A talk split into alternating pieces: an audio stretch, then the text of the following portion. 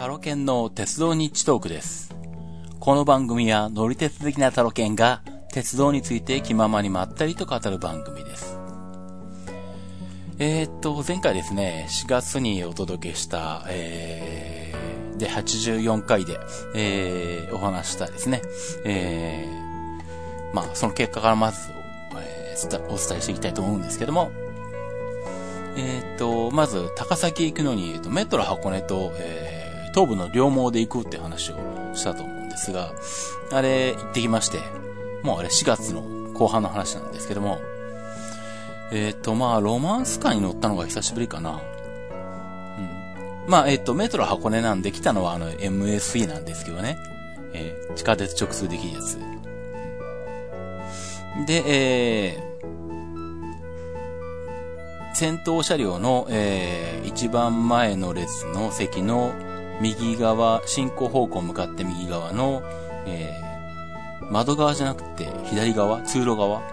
B 席に、えー、取ったんですね。うん。あの貫通式じゃない方の MSE の先頭車両だと、あのまあ、あそこからちょっとこう、全面展望が見れるので、まあ、それも調べて、えー、行ったんですけど、うん。で、えーまあ、ちなみに、えっとですね、これも当たり外れというか列車によって違ってですね、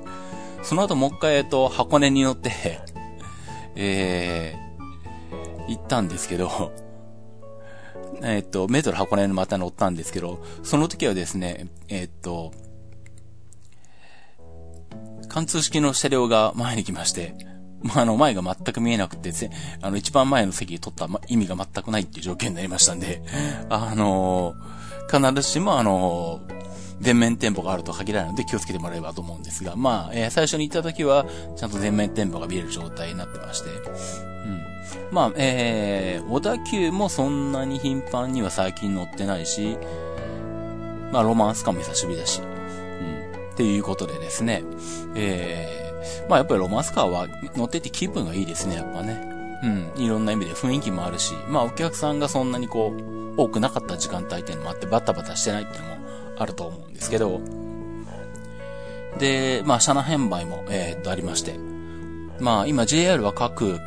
会社がですね、車内販売を取りやめていく、縮小していくという傾向になっているんですが、小田急はその辺は逆に重視してるっていうことで、車内販売はまあ当分取りやめる予定はなく、ロマンスカーの車内販売はこれからも続いていくようなんですね。で、まあせっかくなんでなんか買ってみようと思ってですね、えーキレートレモンサワーっていうね、えっとまあ、缶のレモンサワーなんですけど、えーそれと、どこの、どこのなんかちょっと有名なアマンド？アマンドだったかな？なんかチョコレートケーキみたいなのがうまそうだったんで、あの、それも買ってみたんですけど、美味しくてですね。で、キレトレモンサーも、えっと、頼むとあの、コップの中に氷を入れてくれるので、そのコップにつきながら、えー全面展望を楽しみながら乗るっていうことができてですね、結構なかなかあの、気分よく楽しく乗って来られましたね。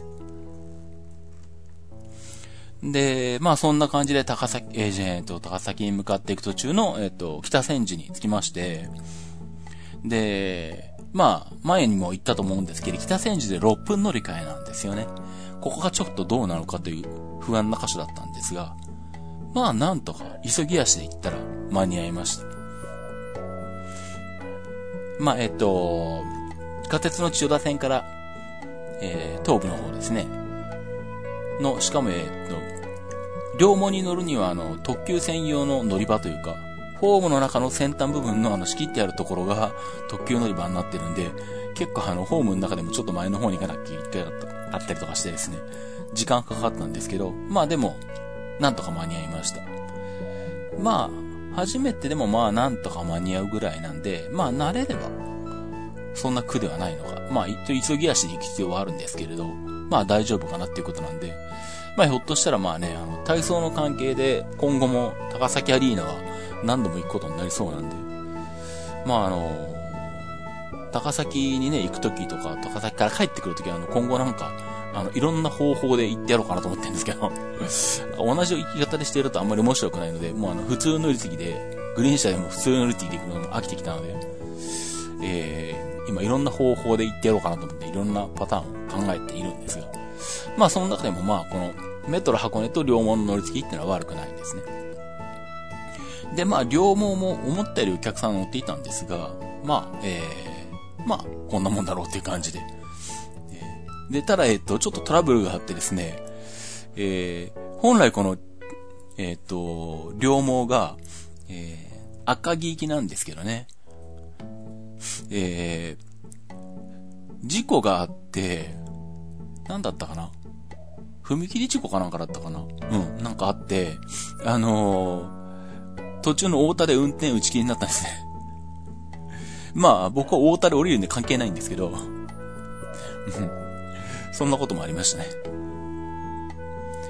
で、えっと、大田から普通に乗り換えて、伊勢崎まで行って、で、両毛線で高崎までということで、まあ予定通り、えー、行ってこれました。まあ、えー、そんな感じで、まあ東京に行くのに、まあいろんな方法を普段からやってはいるし、いろんなこと、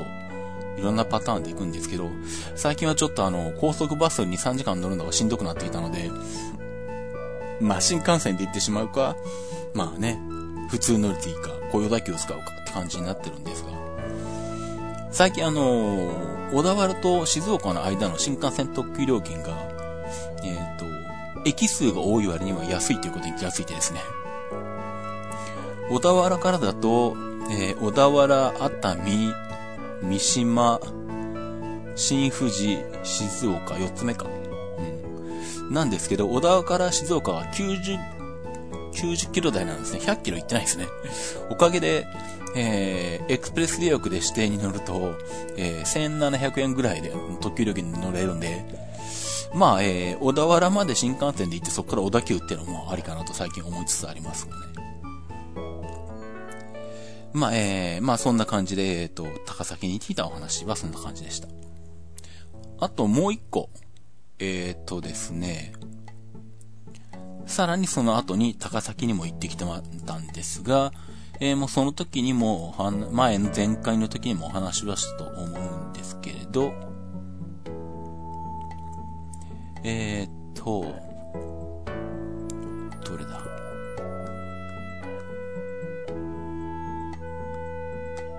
うーんと、これか、6月か。6月の、えー、っと、22、23とまた体操の全日本選手、えー、全日本種目別選手権がありまして、えー、この時に、えー、新潟に行くよという話をしたと思うんですが、新潟で、えー、まだ乗っていない越後線と八彦線と、それから、えー、上越新幹線の新潟高崎間に乗るよということで、えー、新潟経由で行ってきたんですね。えー、で、行きは、えー、新潟までまあ、旅費を抑えるためにですね、えー、ユナイテッドのマイレージを使ってですね、5000マイル使って、えー、静岡空港から新潟空港まで飛ぶという風に、に行ったんですが、えー、まあ前にも言ったように、えー、当然静岡、新潟なんて直行便飛んでないので、えー、新千歳経由で行ってきまして、まあ静岡から、えー、っと、新千歳に行って、まあ1時間ちょっとぐらい乗り継ぎで新潟に着いたんですね。うん、まあね、もともと調べた時に、あの、当日につけると思ってなかったんで、まあ一応調べてみるかっていう感じで調べたんですけど、そしたらなんだ、その日のうちに新潟つけるじゃんと思ってね。うん、だったらまあ、あの、時間は多少かかるけど、まあ、ただだし、まあ新潟空港も行ったことはないし、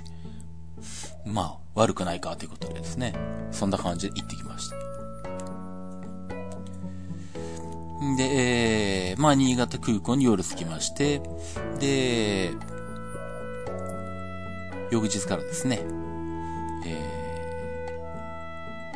あ、そうですね、その翌日に、えー、越後線と八彦線に乗ってきまして。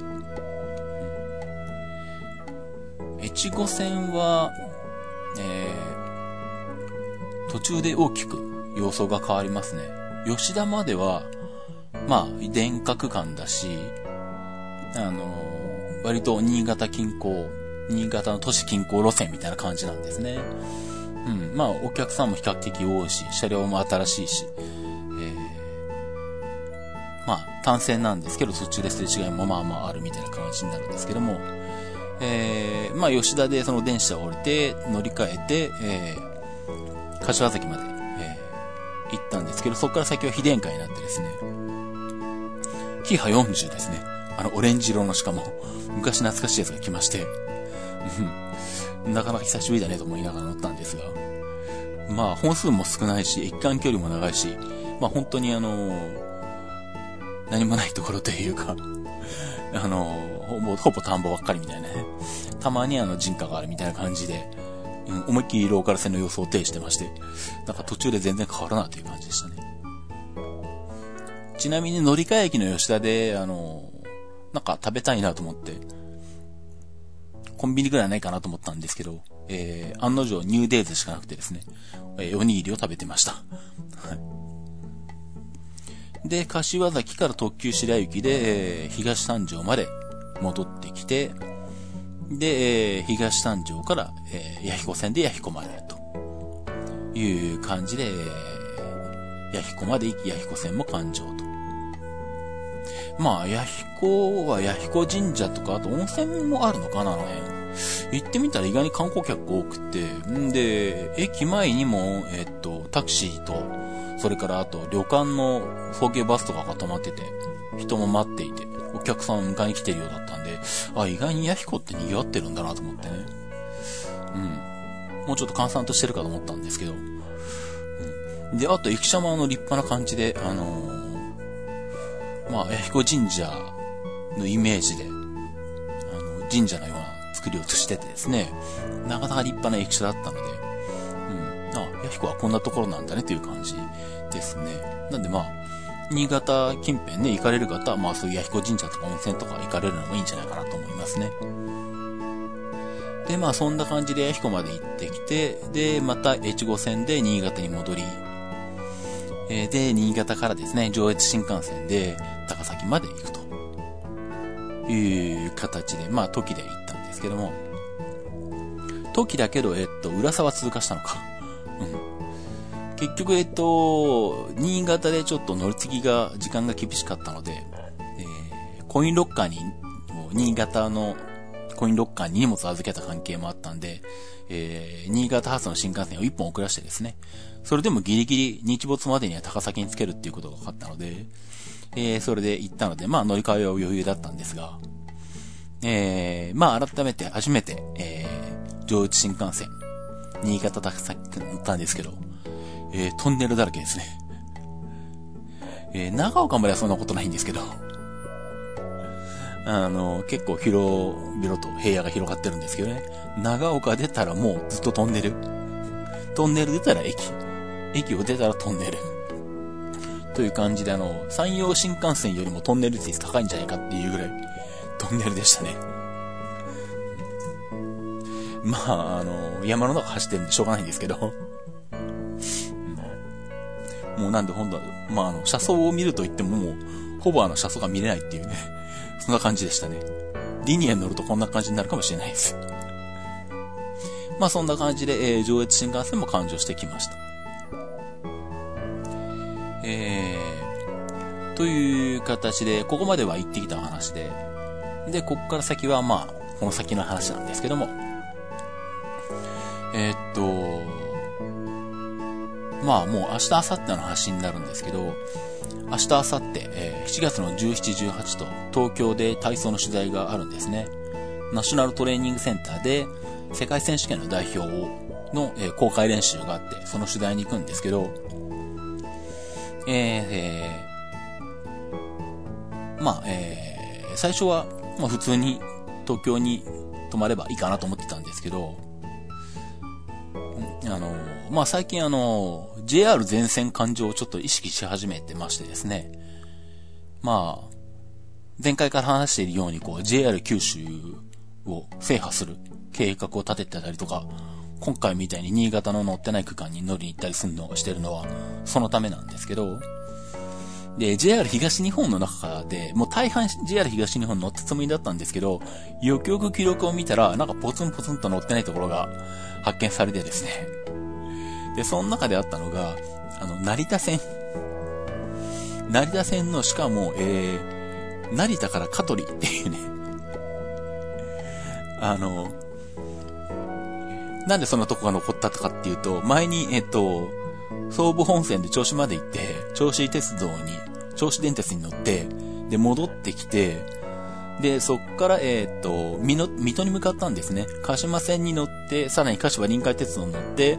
水戸まで行って、帰ってくるみたいなことやったんですけど、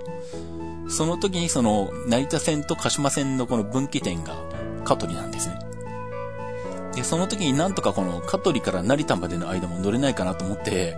いろいろ乗り付けパターンを考えたんですけど、どうしても時間的にここが無理で、ここを乗ろうとすると、あの、鹿島臨海鉄道が途中で日が落ちてしまう。まあ実際行ったらちょっと日が落ちたんで、まあもう一回、機会があったら乗りたいなと思うんですけど、明らかにあの、もう日が落ちてしまうので、まあ、成田あたりはまたそのうち来るだろうと思ってですね、あの、まあいいやっていうことで、この成田香取間をですね、乗り残ししたんですけど、うん、ここがまだ乗ってないということが、に気がついてですね、これはちょっと東京に行くついでに乗りに行けないのかと考えまして。なので、えっと、明日まあ新幹線で行って、えー、板橋にあるナショナルトレーニングセンターに行って、取材が終わって、えー、で、その夜東京じゃなくてですね、えー、香取の横のサハラというところが比較的ちょっと大きい街というかね、あのビジネスホテルがあるようなところなんで、このサハラのホテルに泊まることにしまして、で、翌日サハラからまあ香取一駅行って、また戻ってきて、まあそのまま成田まで戻って、また東京に戻って行って、で、翌日の、えっ、ー、と、取材にもう一回行くと いう計画にしました。まあ、えっ、ー、と、まあ途中の東京から成田方面の移動は、まあ、取材の時間の関係もあるんで、はっきりとは決まってないんですけど、まあタイミングが合えばね、あの、JR で行くより京成で行った方が方が安いっていうのもあるので、あの、京成のイブニングダイナーとかね、あの辺にうまく時間が合えば乗りたいなと思ってるんですけど、まあひょっとしたら、まあ JR で行くかもしれないですし、その辺はちょっと何とも言えないですけどね。まあそんな感じで、えっ、ー、と、17、18で、えー、成田線の乗り残しに乗ってきます。で、えっー、まあその後の予定としては、前にも話ししましたように、えー、体操のインターハイの取材で九州、鹿児島に行くので、まあその際にですね、JR 九州乗ってない区間の、えー、いくつか乗ってくるんですけどね。なので、えっ、ー、と、予定としては、えー、っと、7月の29日に静岡を出発して中部国際空港に行って、えー、大分まで飛んで、えー、別府に泊まり。で、別府から日報本線を南下して宮崎空港に行き、宮崎空港から、えー、1個戻って、えー、鹿児島中央まで行き、鹿児島に泊まると。で、翌日から3日間インターハイを取材して、で、えー、取材が終わった後は、今度は被殺線と、えー、熊川鉄道ですね。えー、に乗って、えー、で、えー、その後、えー、被殺線をさらに北上して、えー、三隅線に乗り、えー、熊本に戻ってきて、で、熊本空港から羽田に帰ってくるという格好になってます。で、まあ今回は行かないんで関係ないんですけど、9月の都道府県、自転車のロードレースですね。自転車のロードレースの都道府県大会の中継の時に乗る予定だったんですけども、あの、宮崎じゃないわ、で、都城から吉松まで走ってるキット船が、この間のあの大雨の災害で、あの、路盤が流出したっていうことにも普通になってしまったんですね。なので、多分9月初旬の、には多分復旧できないと思うんで、本当はその時にね、都城に泊まって、帰りにキット船に乗ろうと思ってたんですけど、多分ダメだと思うんですよ。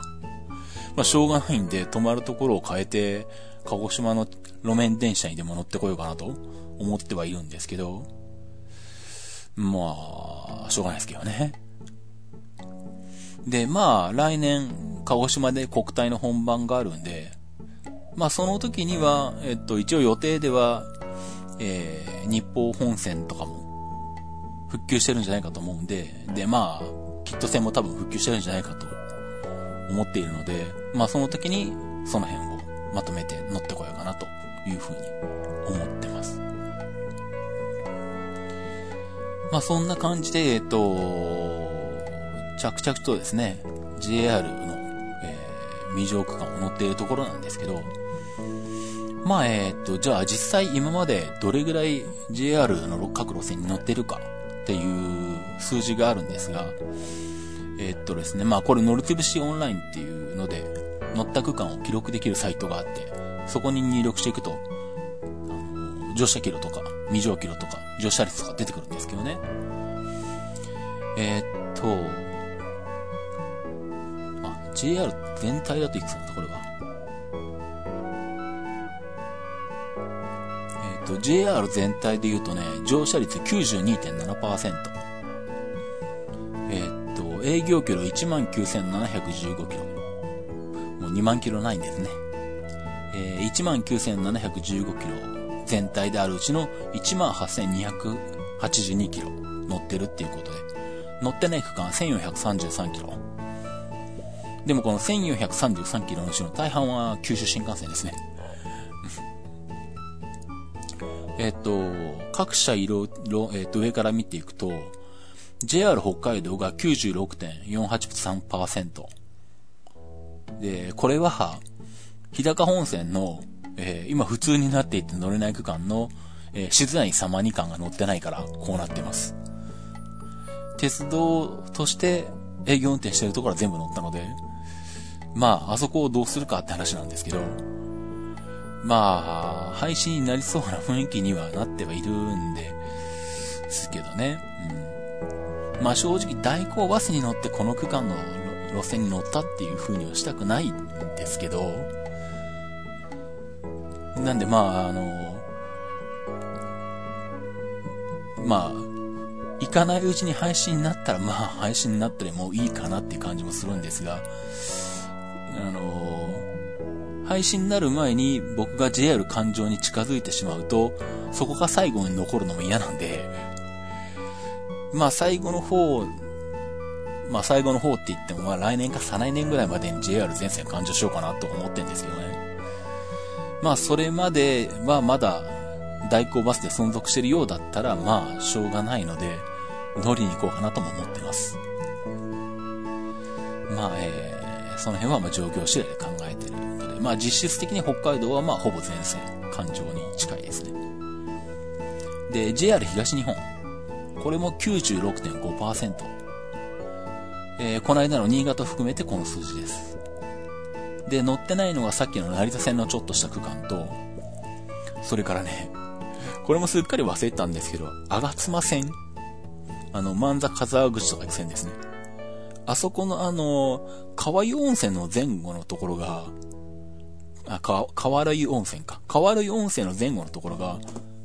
あの、路線変更になったんですよね。あの、ダムの、あの、工事の影響で。なんで、前一回、あの、大前の終点の大前まで行って、全線乗ったんですけど、その後にダム工事のせいで路線が取り付け取り替えられたので、ここの川、河原湯温泉前後間だけ、新線になってるんですよ。うん、ということに、これもこの間はたと気がついて これも乗りに行かなきゃいけないなっていうことで、まあ、あの、また高崎に行った時にしょうがないんで、ついでに乗ってこうかなと思ってます。あと、これも忘れてたんですけど、えー、常磐線。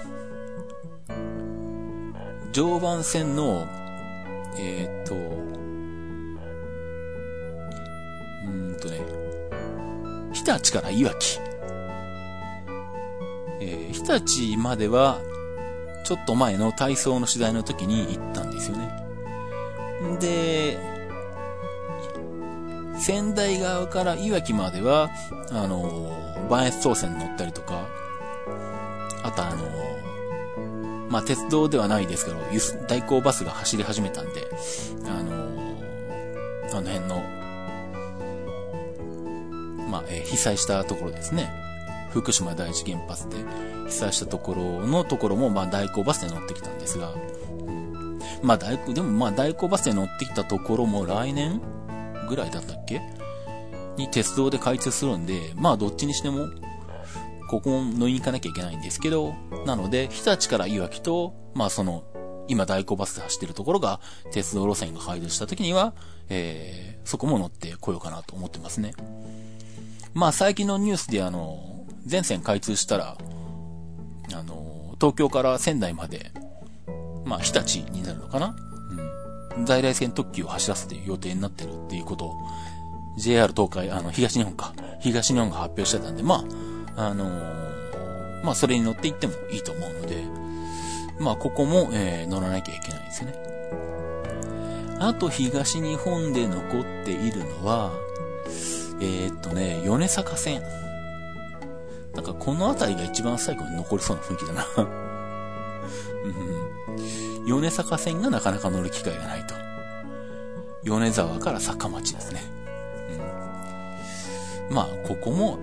いずれ行かなきゃいけないけど、なかなか行きにくいねというところですね。という形で、まあ、JR 東日本は乗車率としては高いんですけど、残ってるところがまだバラバラとあっちこっちにあって、えー、なかなか行きづらいってところ。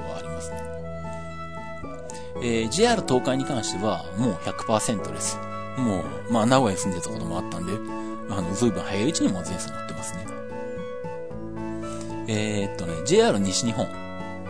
96.724%。この4%はどこかっていうね。え、っとね、壁線に乗ってないんですね。広島から、あの、伸びている線。これはあの、何年か前、4年ぐらい前に広島に行った時に乗ってもよかったんですけど、その時にあの、その時の終点の壁から、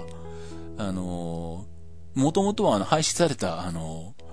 三段橋までもともと路線はあったんですけどね。もともと、えっと、あった、あって廃止された区間のうち、あの、二駅だけ、二駅区間だけ、あの、再開するっていうことで、秋亀山っていうところまで壁から伸びたんですけど、まあその当時、えっと、僕が広島に行った時はまだ壁しか、壁までしかなくって、その秋亀山まで開通してなかったんで、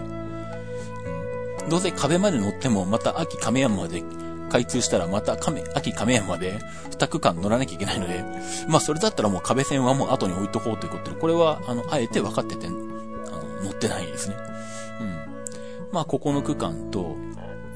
で、この間長門市旗部の山陰本線の残りというか、一番奥のところは乗ったので、山陰本線はこれで全線完了だなと思っていつつ、記録を見直してみたら、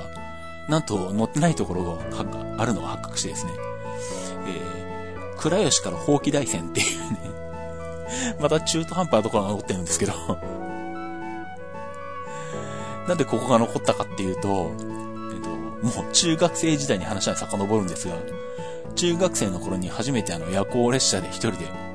出かけたんですけど、その時にあの、まだ普通の、寝台普通列車山陰が残ってて、えー、京都から山陰に乗って倉吉まで行って、まあでもお金がなかったんで寝台車に乗れなかったんで普通車に乗ったんですけどね。12系座席車に乗ったんですけど。で、倉吉で降りて、こっから倉吉線っていうローカル線が出てたんですね。うん。山森だったかな、終点はね。で、まあそのクレーシ線に乗って、またクレーシまで戻ってきて、で、そっから鳥取に戻って、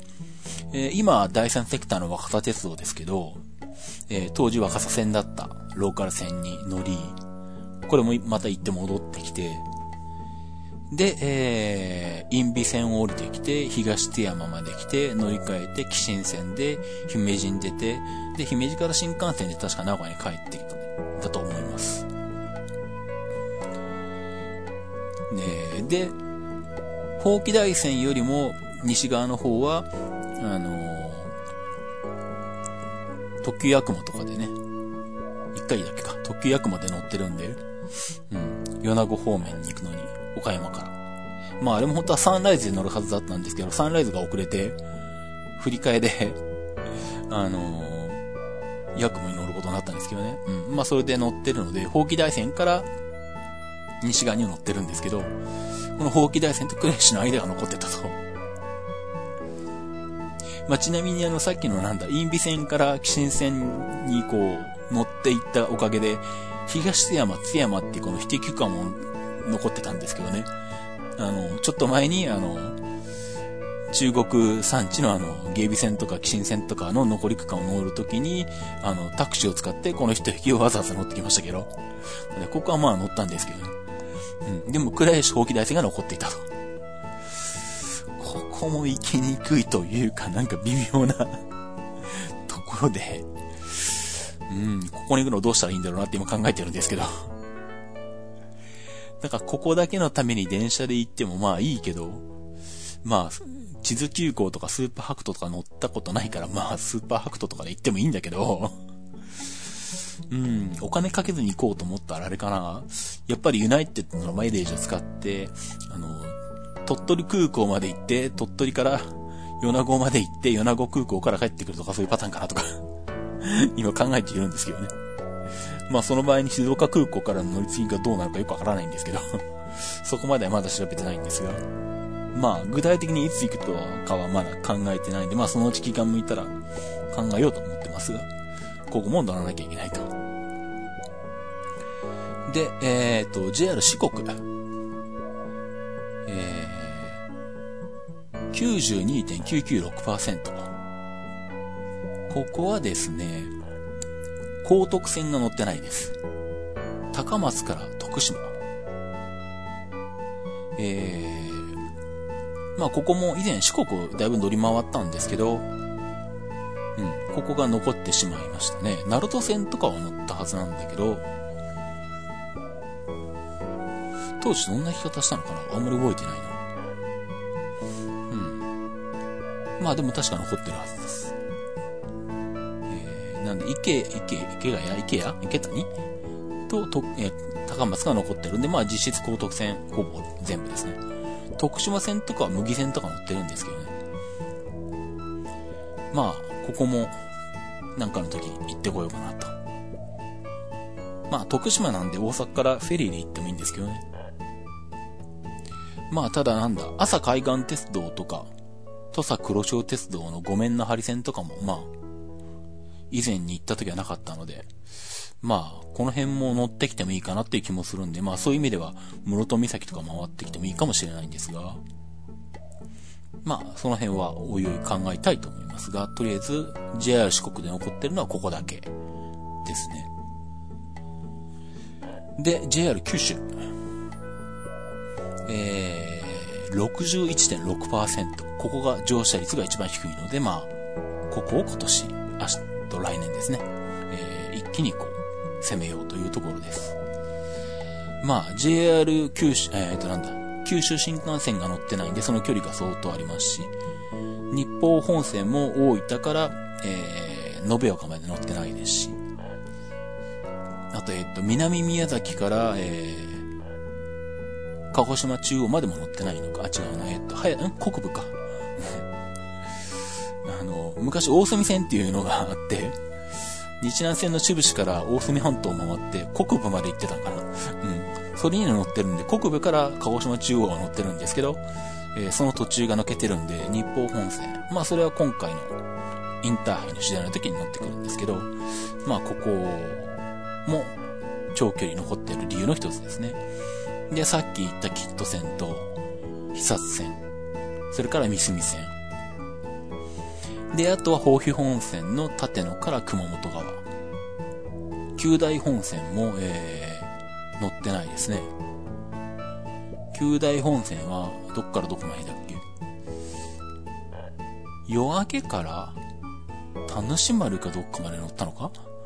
なんか中途半端に乗った気がするんですけどね。うん。まあ、この辺は、まあ、豊肥本線、阿蘇のあたりが全通した時に、まあ来年、国体の時にでも乗ってこようと思ってるんで、まあ、今年と来年で JR 九州は多分勘定できると思われます。なんでそうすると、まあ、あとはぼちぼちと他のところを乗り潰していこうかなという感じですね。まあ、そんな感じで、えー、今年2回鹿児島に行くんで、えー、JR 九州の乗車率が一緒に一気に上がるということになってますね。で、あとですね、えー、っと、まあ、こっから告知になるんですけど、えー、体操の方で、えー、今年も世界選手権の取材に行きます。えー、今年のえー、世界選手権は、ドイツのシュツガルトですね。で、えー、っと、10月の、大会自体は10月の4日から13日だったかな？うん。にあるんですが、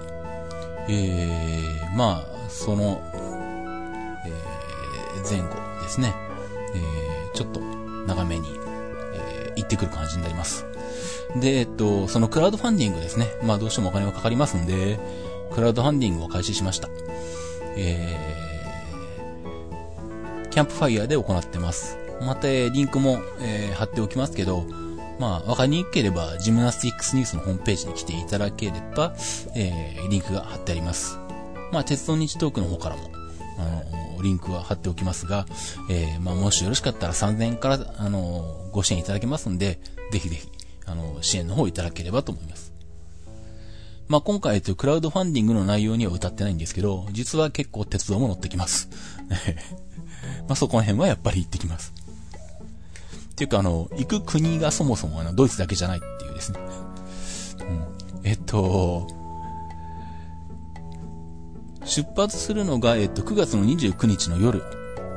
えー、去年も乗った全く同じアナの便になるんですけど、羽田12時10分、夜の12時10分とかそれぐらいだったかな。うん、初ですね。で、えっと、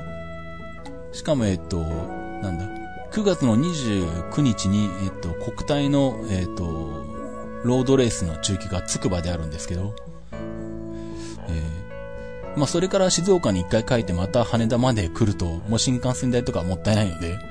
あの、この国体のロードレースが終わった日の夜に、羽田を出るっていう計画にしました。うん。で、えっ、ー、と、えー、29日の、えー、夜、まあ、翌日になった12時10分の、えー、アナでフランクルトに飛び、フランクルトに朝着きですね。で、えー、っと、何時着くんだっけ ?5 時か。フランクフルト空港広すぎるから疲れるんであんま行きたくないんですけどね。また同じ便かよみたいな。またフランクフルトかよみたいになってるんですけど。まあこれはしょうがないんですけど。で、えー、っと、フランクフルトに着いてから、えー、乗り換えてですね、ブルガリアに行きます。えー、なんで、えー、っと、30日にはブルガリアに着いてますね。うん、ソフィアに行きます。えー、なんでブルガリアに行くのかというと、まあ、特に他者理由はないんですけど、まあ、あの、西ヨーロッパはほぼ学生時代に回ったんで、あの、行き尽くしてるんですけど、東ヨーロッパが全然行ってないですね。で、まあ、せっかくなんでどっか東ヨーロッパ行きたいなと思ったんですけど、えー、まあなんでしょう、あの、今回のドイツは当然物価が日本と変わらないか、下手したら物によって高いみたいなことになると思うんですけど、まあなんせ前回あの、ドーハが物価が安かったんで、これに味を占めてですね、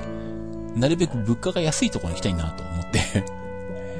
で、ただあの、で、ポーランドとか、あの、ポーランドのワルシャワとかあの辺も候補に上がったんですけど、待って、ポーランドだとドイツとあの、緯度が変わんないから寒いなと思ってですね。なるべく南の方で物価の安い東ヨーロッパないかなと思ったら、ブルガリアがちょうどあったんで そんだけの理由です。で、ただまあ、ブルガリアで、えっと、結構山の中、ものすごいところを走る山岳鉄道があるみたいなんで、まあ、それに乗ってこようと思ってます。まあその辺は、まあ生中継ができるかはわかんないですけど、まあ何かしら、えー、まあ写真も動画も撮ってくると思うんで、まあ YouTube にアップしたりとかそういうことは、やるんじゃないかなと思うんですが、えー、まあそんな感じで、えー、2泊3日でブルガリアに行って、で、またドイツに戻ってきて、えー、シュツットガルトに泊まると。で、そっから、えー、まあ、取材がありまして、取材が終わるのが10月の13日。で、翌日が10月の14日に、えっ、ー、と、まあ、帰るんですけれど、どうやって帰るかっていうと、あのー、ドイツのハノーバーから、ハノーバーからだったよな、確か。あのー、ど、えー、デンマークのコペンハーゲンまで、前も言ったんだっけ、この話。言ったかもしれないですけどね。あの、列車構想列車をそのまま船に乗っけて海を渡るっていう路線があって、まあヨーロッパでも数少ないんですけど、まあそれに乗ってきたいので、えー、それに乗って、えー、コペンハーゲンまで行きます。えー、っと、で、シュツットガルトからハノーバーは今んとこ夜行列車なのかなと思ってるんですけど、まだ切符は取ってないですね。うん。その辺の切符もそろそろ取らなきゃいけないんですが。で、そんな感じで、えー、っと、コペンハーゲンについて、で、コペンハーゲンに、まあ、午後について、もうコペンハーゲンはその夜に出発しちゃうんですけど、えー、コペンハーゲン空港から、えー、帰ってきます。えー、ただ帰ってくるとき、えー、っと、乗り継ぎがですね、え、っと、インドのデリーになってます。まあ、えー、これも特に大した意味はないというか、あの、別によりよいは、あの、予定は、あの、必要はないんですけど、なんか面白い帰り方ないかなと思って探してみたら、あの、帰りデリー経由ってのがあったんで、あ、インド行ってないからデリー行こうとか思ってですね。まあ、あの、コペンハーゲンから、あの、デリーまでエアインディアなんですけど、うん、エアインディア大丈夫なのかとかちょっと思ったんですけど まあいいやと思ってですね。うん、一応機材はあの、7878ドリームライナーとかだったんで、うん、機材は新しいからまあいいかと思ってあの、デリー経由になってます。で、デリーに朝7時ぐらいとか結構早い時間に着いて、出発するのが夜中とかなんで、まあ、ほぼ丸1日あるんですね。なので、ここでも、ちょっとまあ鉄道なんか乗ってこいかなと思ってて、まだちゃんと調べてはないんですけど、まあ山岳鉄道かなんかしら、まあ、うん。まあちょっと探して、面白そうなのがあれば乗ってきたいと思います。まあ一日しかないんでそんなに遠くはいけないとは思うんですけどね。うん。夜にはデリに帰ってこなきゃいけないですし。まあその辺でどこまで行けるかわかんないんですけど、まあ何かしらは乗ってきたいなというところで。で、デリーからはアナで、えー、羽田に帰ってくると。うん。いうような感じになってます。まあそんな感じでですね、えー、まあ当然この様子は Twitter とか Facebook とかでもつぶやくんですけれど、まあ、えー、まあ、クラウドファンディングでご支援いただくと、まあ、そっちの方で一般のツイッターや Facebook で公開しないようなものも、まあ僕や北田くんがいろいろとこう出していくっていうのがありますんで、まあちょっとまあその辺は体操の関係のものの割合の方が多いかもしれないですが、まあもしよろしければあのご支援いただけると助かります。っていうのと、あと、えっ、ー、と、他の番組でも、えっ、ー、と、まあ散々言ってるんですけど、えっ、ー、と、糖尿病ということになりましてはい。あの、自営業なんで、あの、一般のサラリーマンの方みたいなの、健康診断が毎年あったりとかいうことはないので、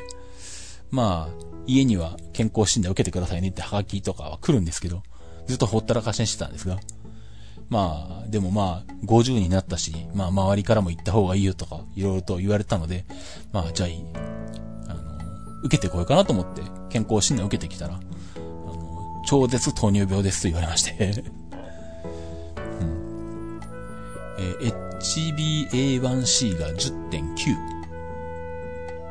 まあ、えー、一般的には5、6、7ぐらいまでなのか？うん。まあ、本当だったらすぐに専門医に行かなきゃいけないと 言われたんですが、まあでも一応薬を出してもらって、行きつけのお医者さんに。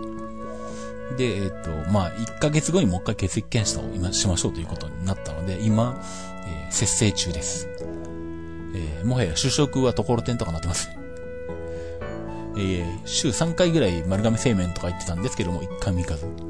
えお米も一切食べず、うどんも一切食べず。まあ、蕎麦は比較的 GI 値が低いので、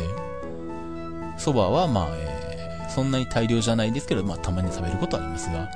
なるべく高タンパク、高脂肪っていうのかな。うん、まあ、炭水化物じゃなくて他の栄養素をたくさん取る食事をやろうとしては、まあ、いろいろ、まあですね、どんなものを食べたらいいかとか、まあ、あの本を読んで、まあ、えー、糖質を減らせるメニューに変えて、まあ、食事してるっていう感じになってますね。まあ、えー、そんな感じですね。まああのね、他の番組ではすでに言言ってやるんで、まあ、それ聞いていただいて皆さんにご心配いただきまして、あの、まあ、いろんなメールとかですね、ご連絡いただいて、いろんなアドバイスとかもいただきまして、本当にありがとうございます。まあ、ちょっとあの、あまりにも数が多くて全員の方には返信はできてないんですけれど、まあ、いろいろと参考にさせていただいたり、こう、励ましていただいたりしておりますんで、あの、まあ、あの、まだ JR 乗ってないところあるんで、あの、死ぬわけにいかないですから うん。あと、あの、なんだ、まあ、足切るとかそういうのも困るんで あと、目に見、目が見えないのが一番困るな。で、あと、眼科は行ってきました。うん。あの、糖尿病網膜症の症状はないということで、そこは安心になったんですけどね。うん。まあ、えー、程度食生活の改善と、あとはまあ、せっかくスポーツジムに毎月1万円払ってるのに全然行けてないので、まあ、そういう診断を受けてからは、今週3ぐらいでのペースでプールに行って2000メートルぐらい泳いでくるってのをやっているんで、まあ、それと、まあ、食事の節制でどれぐらい血糖値が下がるか、まあ、来月8月の検査、結果でまた考えようというところです。まあ、そういうことなんで、あの皆さんもぜひ、あの、まあね、こういう成人病関係は、気をつけていただいて、何か気になるところがあれば検査を受けていただければいいんじゃないかなと思いますね。はい。ということで、えー、まあ今回はじゃあそんなところですかね。はい。ということでまあ、今月これぐらいからちょっと、えー、8月が、8月9月もそうですけど、あの、取材やらなんやらで出かける、えー、予定が増えるので、なかなかちょっと次の配信がいつできるかなんとも言えないんですけど、うん、ひょっとしたら最悪世界選手権終わった後になっちゃうかもしれないんですが、まあすいませんが、その辺は気長にお待ちいただければと思います。まああとそんなことも言いつつも、なんか YouTube でなんかやろうかなっていうのをちょっと考えてはいるのでひょっとしたら YouTube でなんか出すかもしれないです あ、あの、YouTube のあの、チャンネル登録、もしよろしかったら、あの、お願いできれば嬉しいです。今200人ぐらいしかいないのかな。うん。あの、まあ、これまであんまり真剣に考えてなかったんですけど、えー、っと、ちゃんとこう、見てみると、あの、再生時間が、もうあの、収益化をするのに十分に足りるだけの、えー、再生時間があるんですね。で、ただ、えー、チャンネル登録者数が1000人必要なんですけど、えー、今いるのが、え、264ということで全然足りませんので まあそれもあって YouTube のコンテンツ出しておこうかなと思ってるんですけど、まあそうするとまあ、えー、1000人行ってくれると、まあ再生時間に合わせて、まあ多少なりとも、あのー、プラスになってくれるのかなっていうところがあるので、まああとこの間はね、360度カメラのインスタ 360-1X を買ったっていうのもありますし、まあ、えー、その辺、まあ、なるべく動画で撮ってきて、時間があったら出せるようにしたいかなと思ってますんで、まあ、ぜひぜひチャンネル登録の方でき、していただければ助かります。まあ、これも、あの、鉄道日トークのホームページの方にリンクは、えー、貼ってありますんで、えーまあ、あと、タルケンドットリンクとかそういったとこからも YouTube チャンネルには行けるようになってますんで、あの、その辺から見ていただければいいですし、YouTube チャンネル、うん、YouTube の中でタロケンって出るかな。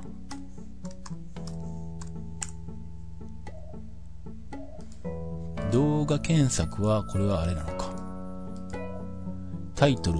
動画を検索するだからユーザー名、チャンネル社名は出ないのか。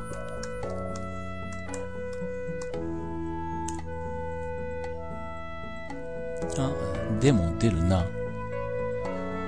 えー、っと、アルファベットでタロケンってやると、えー、っとね、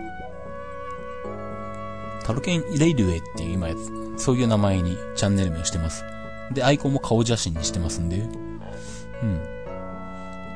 うん。で、あとはまあ、新、あの、秋田新幹線の参照機場、参戦機場区間の動画とか、もう随分昔ですけど、あの、柏原神宮駅ですね、近鉄の。